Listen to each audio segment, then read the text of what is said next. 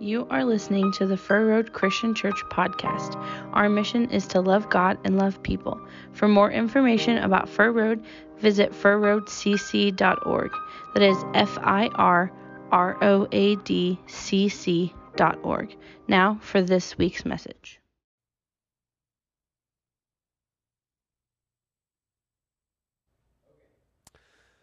Well, I am glad that you guys are watching today because our, our topic could be considered kind of the poster child for this series. Uh, the series is called Faith in Action as we work our way through the, the book of James, and today's passage is, is all about just that.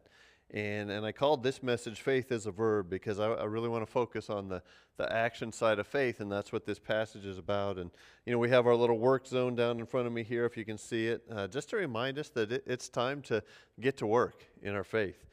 And, I'm going to warn you right now, this is one of those passages that tends to just kind of hit people between the eyes, and, and that's okay. Okay, sometimes we, we need to be hit right between the eyes. And so uh, I'm going to go ahead and, and read through our whole passage, not break it up, and then we'll go back and break things down a little bit. But before we do that, let, let's go ahead and pray.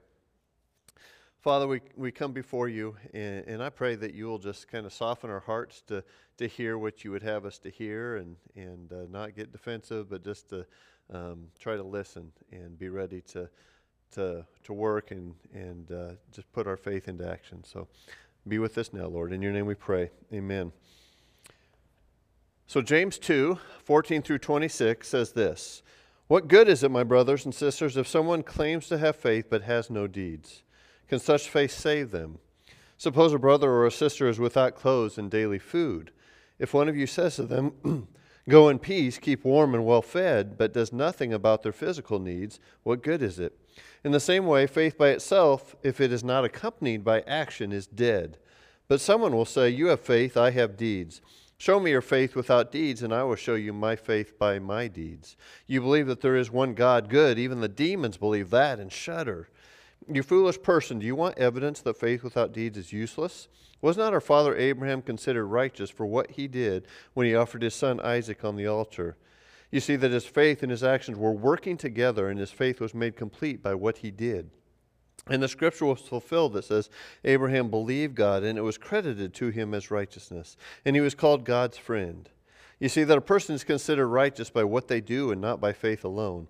In the same way, was not even Rahab the prostitute considered righteous for what she did when she gave lodging to the spies and sent them off in a different direction? As the body without the spirit is dead, so faith without deeds is dead. Okay, that, that'll hit you, won't it? And, and maybe even scare us a little bit. Um, James is not messing around here. That's not his style.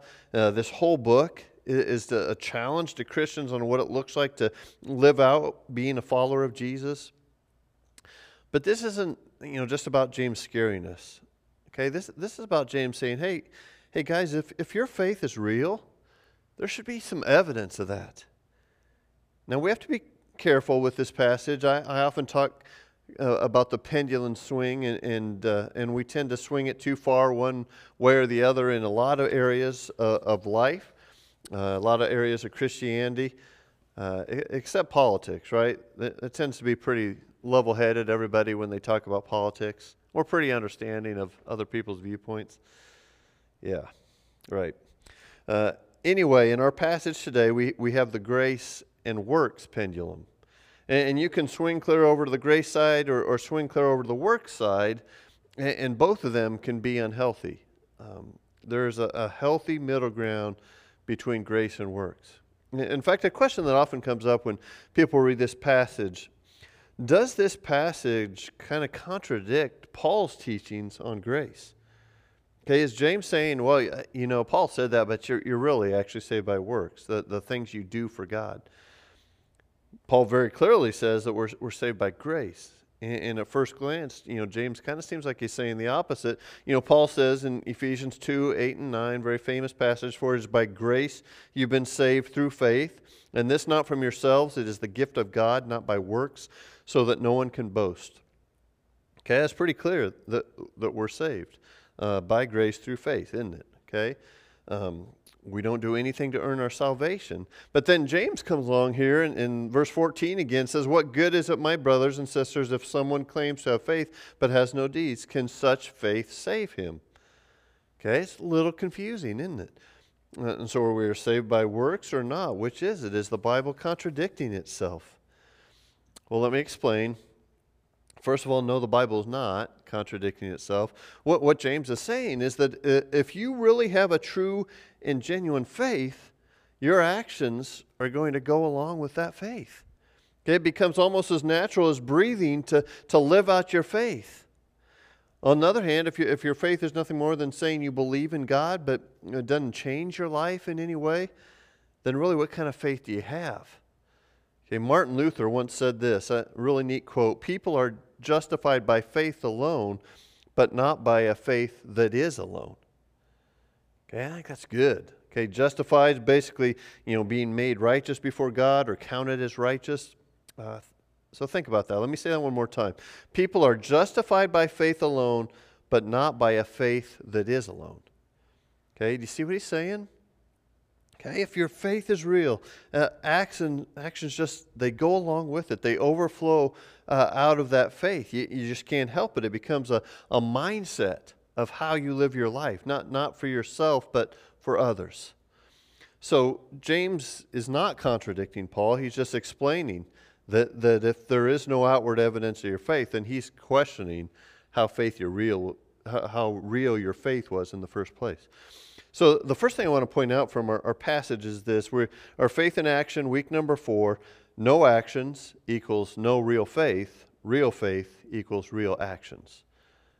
Okay. Yes, James was hitting those Christians hard, and and he didn't mess around. It's like a coach that you know chews on his players a little bit about putting in hard work, and if if you put in hard work, you're going to see the results. You don't just say you're a football player, you, you put in the work to become a good football player. You, you don't just say you're a, a, violinist, you practice a lot to become a good violinist. You don't just say you're a Christian, you, you live it out, you work out your faith. Okay, you, are saved to do good things. And, and it isn't a matter of just trying to do enough good things to, to squeak by.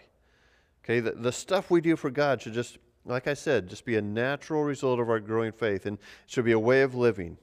It should be kind of a how can I help others? How can I live for Christ? And I, I know I'm going to say this over and over today because I want just to really get it to sink into our brains. And unfortunately, I think in the, the modern American church, we have made it oftentimes about ourselves. And, and we come into a church with kind of this consumer mindset and, you know, what does this church have to offer me? Uh, how many programs does this church have? How can, how can this church serve me best and, and suit my needs?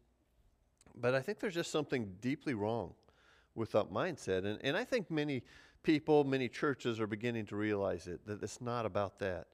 Uh, Jesus said this in Mark 10 45 For even the Son of Man did not come to be served, but to serve, and to give his life as a ransom for many.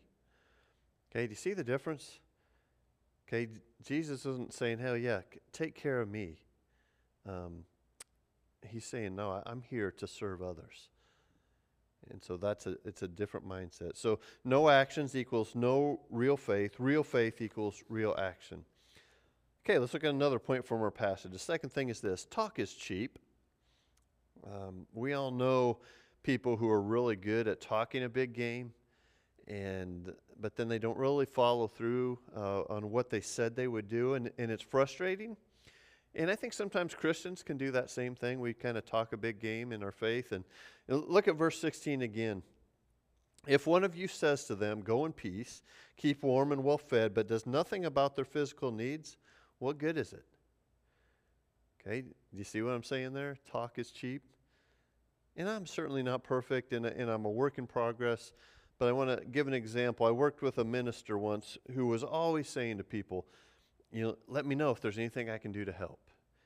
And, but when it came down to actually helping people, it seemed like he always found a way not to help. Okay, it was, it was just something he said, but, but he didn't back it up with his actions.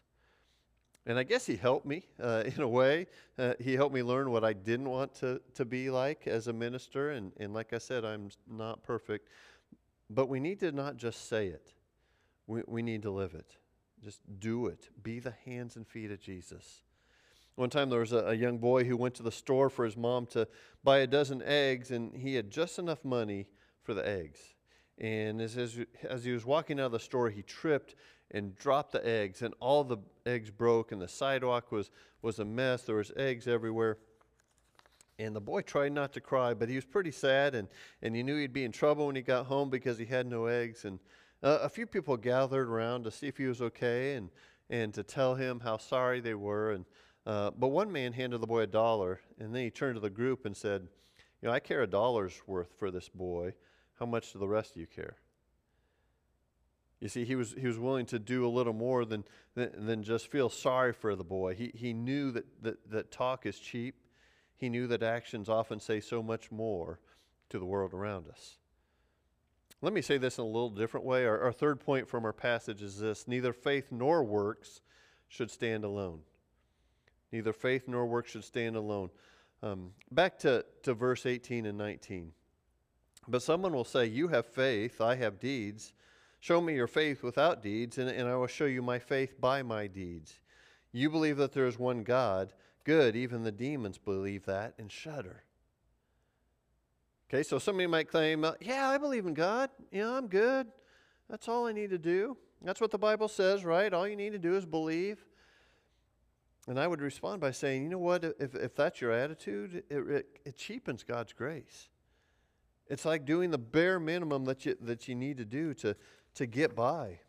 I remember when my kids were growing up, and, and I would ask them if they had cleaned the rooms, and and uh, and sometimes they'd say yes, and and I, I, you know I'd go to the rooms, and you know they were okay, but not great.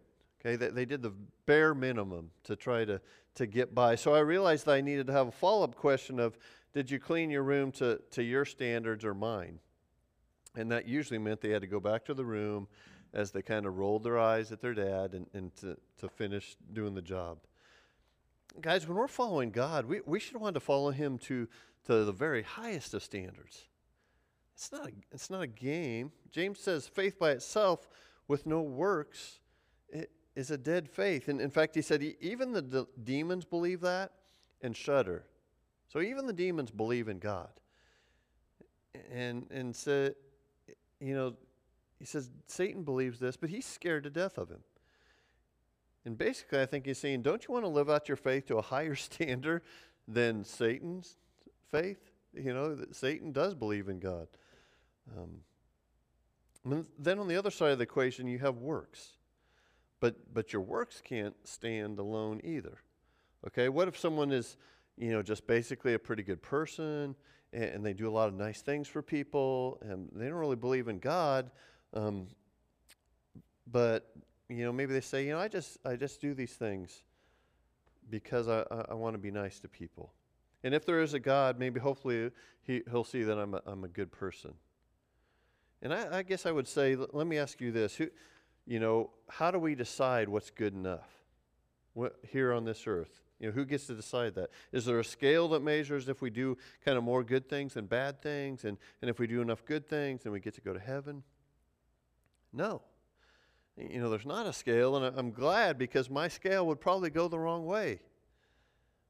Isaiah 64 6 says this All of us have become like one who is unclean, and all our righteous acts are like filthy rags. We all shrivel up like a leaf, and, and like the wind, our sins sweep us away. I think basically this is saying that, you know, the good stuff that we do, it's like a bunch of dirty rags compared to what God has done for us. And, and those dirty rags really don't amount to that much. We're, we're all unclean before God. And so those, those dirty rags don't save us, but, but God can use those dirty rags in some pretty amazing ways. God can use uh, these things and take the things that we offer Him and, and He can multiply those meager offerings into just beautiful things. But those dirty rags, which are our works, they go along with our faith. Okay? They go hand in hand. Faith and works are not meant to stand alone, either way. One time, a, a man painted the word faith on one oar of his boat and works on the other. And he was asked his reason for this, and in answer, he slipped the oar with faith into the water, and he started rowing. And the, the boat, of course, made a, a very tight circle. Um, and so, returning to the dock, the boatman then said, Now let's try works uh, without faith and, and, see what happens. And so, he had the other oar on there, and he started rowing that. And, and began doing the works oar, and it, it made a circle the other way. And so, when the boatman returned to the dock, he, he interpreted his experiment in these, these strong and convincing words. He said, You see, to make a trip across the lake, one needs both oars working simultaneously in order to keep the boat going straight and moving towards its destination. On the other hand, if one does not have the use of both oars, he, he makes no progress, either across the lake uh, nor as a Christian. And I think it's a pretty good analogy. Neither faith nor works should stand alone. And then in our, our chapter, James gives a couple of examples of faith in action. Okay, two very different kinds of a- examples. So, examples of faith in action. First of all, Abraham. Okay, you, you remember the story. Abraham showed his faith in God many times in, in his life. God asked him to leave his homeland at one point and go to a land that he would show him, and he did. He, he trusted God, he, he packed up everything, and he left. Um, later, God told him that he would have a son, even though he and his wife Sarah had, had no children and, and they were well beyond normal childbearing age. And Abraham believed God. And, and, and then, when they finally did have their son, Isaac, God asked him to, to sacrifice his son, Isaac. And, Abraham was willing to obey God and do this. Um, he didn't have to follow through with it, but he showed that he would. And, and he didn't understand why God would ask him to do this, but he believed that God had it all figured out. Um, he, he thought, well, maybe God will, will bring him back from the dead. You see, Abraham's actions went along with his faith and, and his trust in God, they, they went hand in hand. Verse 22 again says, You see that his faith and his actions were working together, and his faith was made complete by what he did. Okay, I think that's a, a great description of what we're talking about today. His, faith and his actions work together. His actions help complete his faith. And then there's Rahab, good old Rahab, completely different kind of example. Uh, verse 25 says this in the same way, was not even Rahab the prostitute considered righteous for what she did when she gave lodging to the spies and sent them off in a different direction? Okay, you remember the story. Uh, when the Israelites were, were scattering out Jericho before they would take it over, Rahab, who was a prostitute, realized that the God of the Israelites was the God who she wanted to align herself with. And she saw the, the writing on the wall, and, and, and she helped out the Israelite spies. But I think the cool thing about Rahab is that this is an example of someone who, who didn't have her life altogether yet, but God still used her. And, and, she believed in the God of the Israelites and, and risked her life because of that belief. And, and Rahab and her family, they were saved when the, the Israelites took over Jericho. And here's a cool side note. You know, Rahab is mentioned in Matthew 1 in the lineage of Jesus. Okay, it says Rahab married a guy named Salmon, and, and Salmon and Rahab are in the earthly family tree of Jesus. How cool is that? So don't you ever think that you're disqualified from being used by God because of your past. Okay? Do you hear me on that? Uh, God can use your past, and he, and he will use your past if you let Him. I don't think it's an accident that Rahab is used as an example here. I heard a speaker at a conference one time who said, you know, a lot of times in churches, we want people to, to kind of come into church in this order. We, we want them to, to behave and, and, and then believe, and then they can belong. Um, we want, to, want them to get all cleaned up and, and then become Christians, and, and then they can, you know, belong to our church. And he said, in many ways, that's the exact opposite of what it should be. He said a church is a place where people should feel like they belong first, and that would help them to believe, and, and then they can behave. Okay, he said, Let, let's get people in the church, love on them, accept them, watch them blossom into Christians, and they will eventually see the need to change the other stuff in their life. His name is Frank Antonucci, and he leads a church in Las Vegas, Nevada, and, and uh, they have all kinds of different people in their church drug addicts and atheists and prostitutes and you name it, they had it. And these people are coming to Christ, but it's, it's a little messy along the way. And reaching out to people for Christ is going to be messy. You know, I, I, say this a lot, but we, we like neat and tidy, but it's not always going to be that way. In fact, most of the time, it probably isn't going to be that way. Okay, so, so why do we do it? Why is this so important? Why is James making such a big deal about this and, and living out our faith? Guys, it, it's all because of Jesus. Okay, it is giving hands and feet to the gospel message of Jesus Christ. And, and we don't do these things for God in order to, to make us feel good about ourselves or, or, or to, to puff us up or, or you know, make our heads big or check our good deeds off the list. We do these things because Jesus died for us. And when we accept the death and resurrection of Jesus and, and accept Him into our lives, it's just a natural response and a blessing to be able to serve Him. We don't look at it as a duty or you know a drudgery. It's just a true blessing. It's all because of Jesus. Okay. So, with this passage as, as our backdrop and all the things we've been talking about today, I have something specific to challenge you with this week. Okay, I'm excited about this. Hopefully, you're still paying attention. If, if you've checked out, I'd say check back in for a little bit. And, and if you guys get on board with this, I believe some really neat things are going to happen this week. I think this could be huge for your life. I think it could be huge for the church. So, are you ready? Okay, this is going to be really cool. I'm pumped. I'm calling it the, the Faith in Action Challenge. So, here we go. I want to challenge everyone to do at least one thing this week to try and bless somebody else in the name of Jesus. Okay, I want to challenge you to do at least one thing to put your faith into action this week. Of course, you can do more than one thing, but, but I want to challenge you to be intentional about at least one way of putting your faith in action. And, and it is, it's up to you, but I'd rather for this challenge to not be somebody from our church. Um, Yes, we need to take care of each other, and we try to do that, but we also need to, to get out there and do some things for, for those around us. So I'm challenging you to do one thing to bless somebody else. The Faith in Action Challenge, it could be anything. You know, use your creative brains for this. Uh, things like, you know, make cookies for a public service worker, a, a trash man, or policeman, or fireman. Wash someone else's windshield at the gas station. Ask your neighbor if there's anything you can do for them, or, or just do something for your neighbor that they, they, you see needs done. Whatever. Pick up some sticks in their yard, but in, invite your neighbor over for supper. You know, hand out some dollars at the car wash. You know, kids make something for your, your teacher, or maybe even the janitor, or the cooks, or office workers. Uh, kids return kindness for meanness at school. Turn it around on somebody.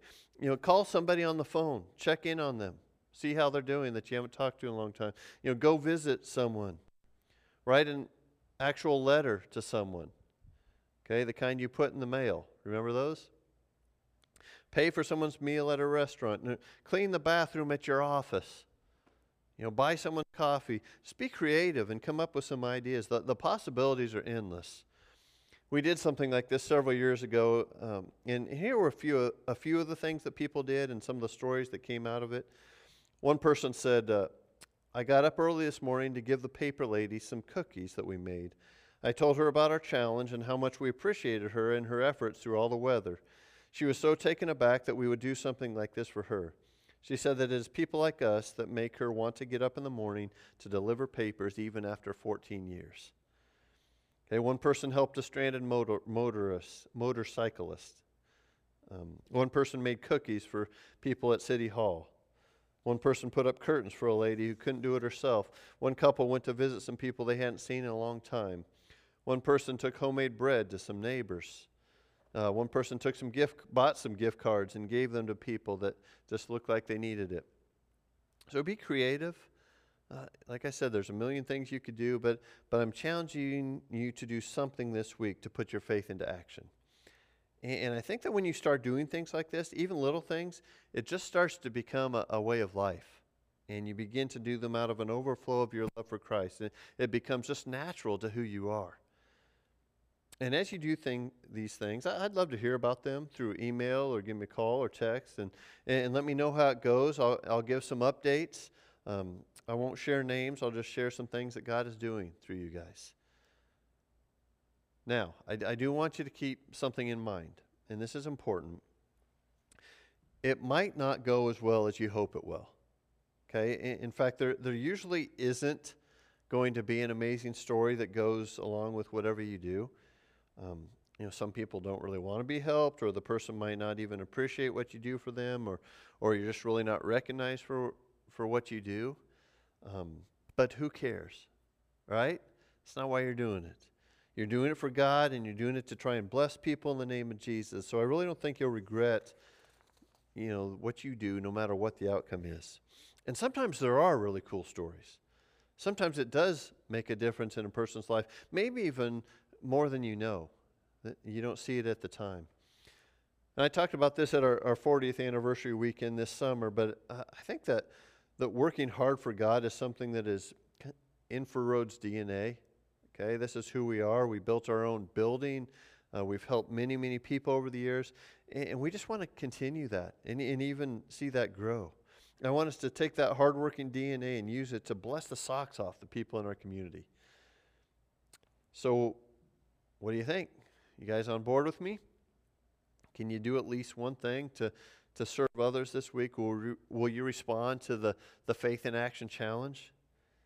I hope you do. And I'd say start praying about how God wants to use you this week and, and beyond. So I, I want to close this morning uh, with an inspirational video about giving to others. And I think this will kind of help us get in the right mindset for the week. And, and so I, I think you're going to enjoy it. And so I'd say thanks again for, for joining us today and have a great week. God bless.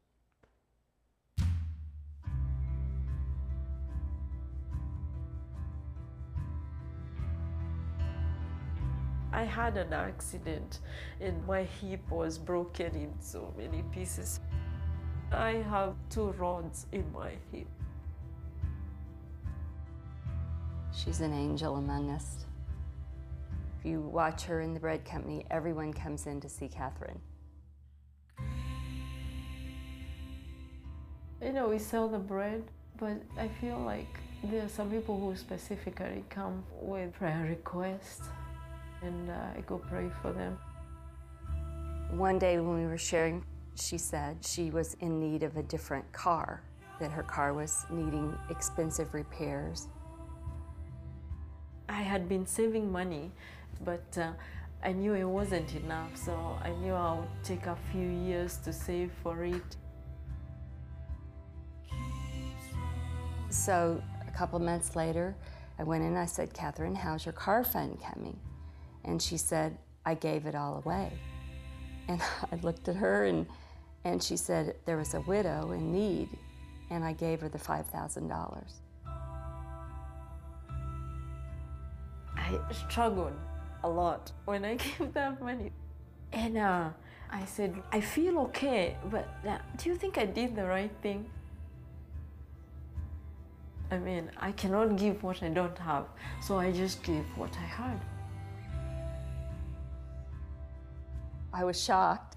And so I come home and I tell Pete that we needed to help Catherine with her car fund. He looked at me and he said, No, I think we need to buy Catherine a car. And I said, Okay, great. Pete called Scott and said, Do you know Catherine Great Harvest? And he said, Yes, he did. Pete said, Well, we'd like to buy her a car he asked Pete, Do you want to use your new car? And it just hit him right in the face. Why would he ask me that? Of course, I would want a used car. That's good enough. He just paused for a moment and he said, I want a new car. And he said it was silent on the phone for a few seconds. And Scott said, Whoa, I want to help. And so he pitched in some. So she came to the bakery and uh, she asked me, if you were to buy a car, what kind of a car would you like? I said, Debbie, I'm not really planning to buy a car, but she said, Oh, just tell me. And she said, I'd like a SUV cruise control, and she said, I'd like a light color. And we called Scott, and he said, I think I've got the perfect car. So Pete said, Can we deliver it tomorrow? So we have the bread company owner and his family, Scott and his family, and our family. And Catherine sees us all coming in, and she's just all excited to see everyone. And uh, I went to give them hugs and I said, What's Pete doing here? I didn't have the, the biggest idea. When I went out,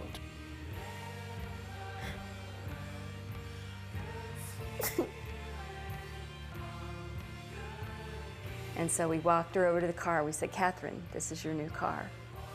so I said, For me, this is for me. I said, Oh, I, I knew God had many cars, but I didn't know He had a new one for me. So God had new cars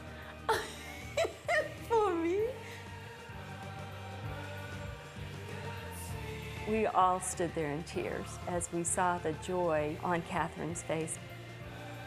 And we got to be a part of it. And the joy of that was unbelievable.